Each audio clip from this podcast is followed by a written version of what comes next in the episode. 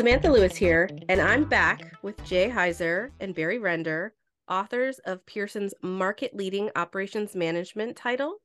And today on the podcast, they'll be speaking about project management. Thanks, Samantha. I'm Barry Render. I'm here with Jay Heizer. Project management is chapter three in our textbook, and it's uh, it deals with how to manage projects. It's something that all of us face in life. Uh, in other words, you could be building a home you could create a project to write new software to do payroll uh, to do artificial intelligence or it could be something like just working with your classmates on a on a term project uh, in terms of uh, managing that barry uh, today let's talk about special kind of projects big projects really big projects they are different and typically, big projects, sort of by definition, are very complex and they're full of unknowns. Our global profile in chapter that we've been chapter three with features Bechtel, a $22 billion firm with 55,000 employees. Bechtel specializes in planning the management of mega projects. That's their forte. It includes bridges, tunnels, office towers, airports, telescopes, even venues and logistics for the Olympics. These topics often have budgets that are in the billions of dollars. But a lot of them don't work, is what one of the points we want to make today. And I'm going to give you a couple examples right now. Uh, Denmark had what's called the Great Belt Project, a mega project that involved connecting the islands with the mainland by bridges and tunnels and so on. And the project just never was completed successfully. It was it was over budget and it just didn't meet what its goals were. When I think of other recent projects in the United States, I think of the California. We have a high-speed railroad line we're trying to connect along the West Coast, and it was budgeted at $33 billion. It's up to $128 billion now, and it won't even go where it's promised. As a matter of fact, I just read an article from a California state senator who said this project is on life support.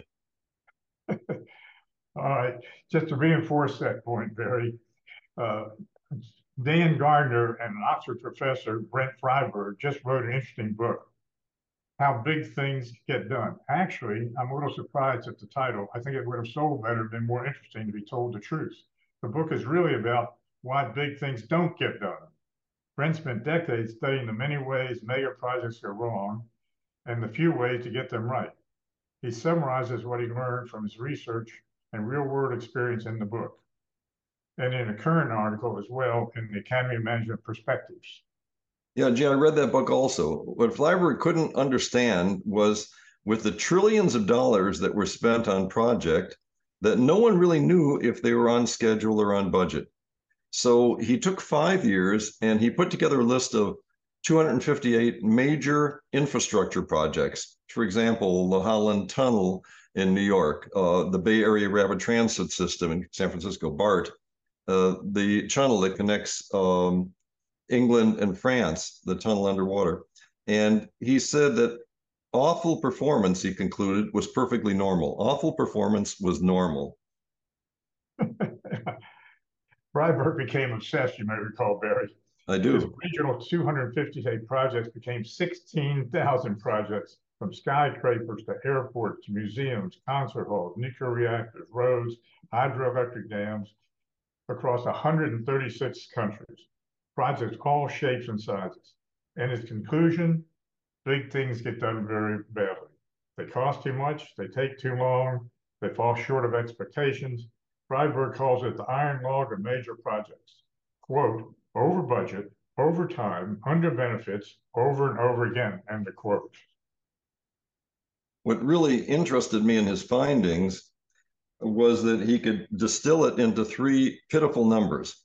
The first number is that 48% of all these mega projects were on budget.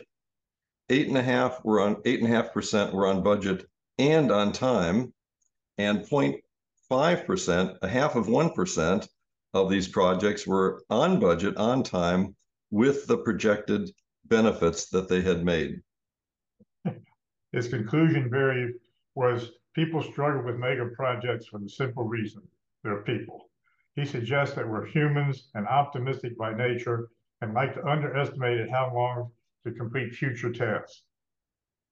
It doesn't, doesn't seem to matter how many times we fall prey to this cognitive bias, it is repeated, and he calls it the planning fallacy, suggesting that we like to ignore our previous mishaps and delude ourselves into believing that this time it'll be different. He suggests managers are plagued by the psychology of unrealistic optimism. However, there are other issues, and many projects, particularly major projects, often have an unknown element. Major projects don't take place in controlled environments. By definition, they're big. That makes them different and suggests we recognize the risk by expecting the unexpected. Another important element element is the elephant in the room. And if you will, it's funding. There's no project without funding. Well, the key in a successful project is planning. The mega projects tend to be late because they didn't spend enough time planning, which actually drives realism. In other words, if you're working on a major construction project, you don't start digging till you know exactly what you're doing. An example of a successful mega project was um, you may have heard of Frank Gehry. He's a famous architect. He was hired to build the Guggenheim uh, Art Museum in uh, in Spain, and he spent two years in his studio just tinkering with the project before he did anything. But he was able to finish the project on time and under the hundred million dollar budget budget that it was that it was projected for. Now, in Flyvbjerg's book, he also suggests using modules. That is dividing a project into smaller pieces, and then you make bigger things from these smaller pieces. Now, Jay, I know you were in the software business for many years, and I'm assuming you also use that modular approach uh, when you were developing some of your software. Is that true?